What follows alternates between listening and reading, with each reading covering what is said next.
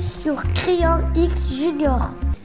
Bonjour Polo, nous allons découvrir la dernière expérience de notre CP. Oui, ils ont essayé de savoir comment ils pouvaient se protéger de la pluie avec quels vêtements. Ils ont étudié comment l'eau passe ou pas sur un tissu.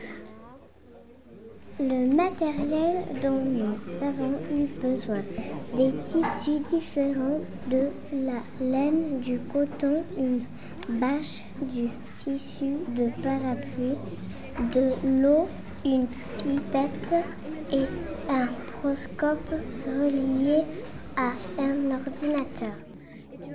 On a d'abord regardé comment étaient faits les tissus. Dans la laine, il y avait des trous. Certains étaient bouchés. Sur le torchon, l'eau ne passait pas très vite.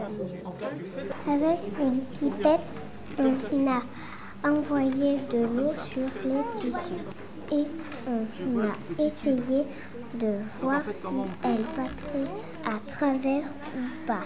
Si cela allait vite ou lentement, on mettait de côté ce qui laissait passer l'eau. On a gardé le tissu du parapluie et la bâche de la piscine. Pour se protéger de la pluie, on n'a rien trouvé de plus efficace que le parapluie. Faut que tu relances le film.